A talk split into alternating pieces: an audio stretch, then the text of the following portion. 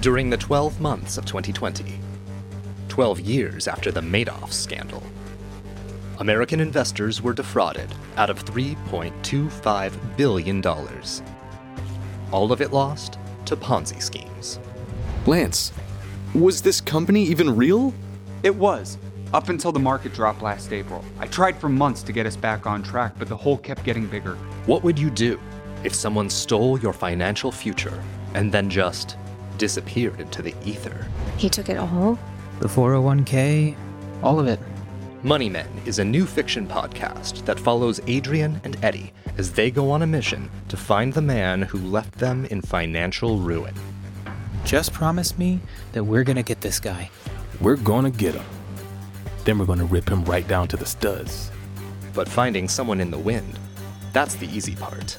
Taking back your money, that's a whole different beast. I found him. Where?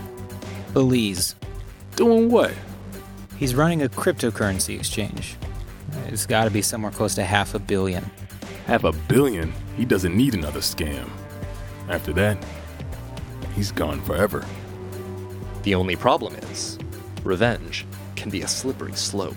Now we conduct interviews one by one until we find out who stole the crypto. Interviews? With a gun? And the lead pipe.